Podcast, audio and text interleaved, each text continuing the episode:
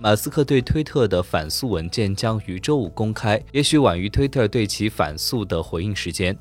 特拉华州横平法院法官裁定，马斯克对推特诉讼的反诉答复和肯定抗辩应在当地时间周五下午公布。马斯克的律师原定周三在特拉华州法院提交其答复和反诉的公开版本，但推特的律师抱怨说，他们需要更多的时间来审查，并可能修改马斯克的密封文件，称他广泛地提到了内部 Twitter 的信息和提供给马斯克的数据。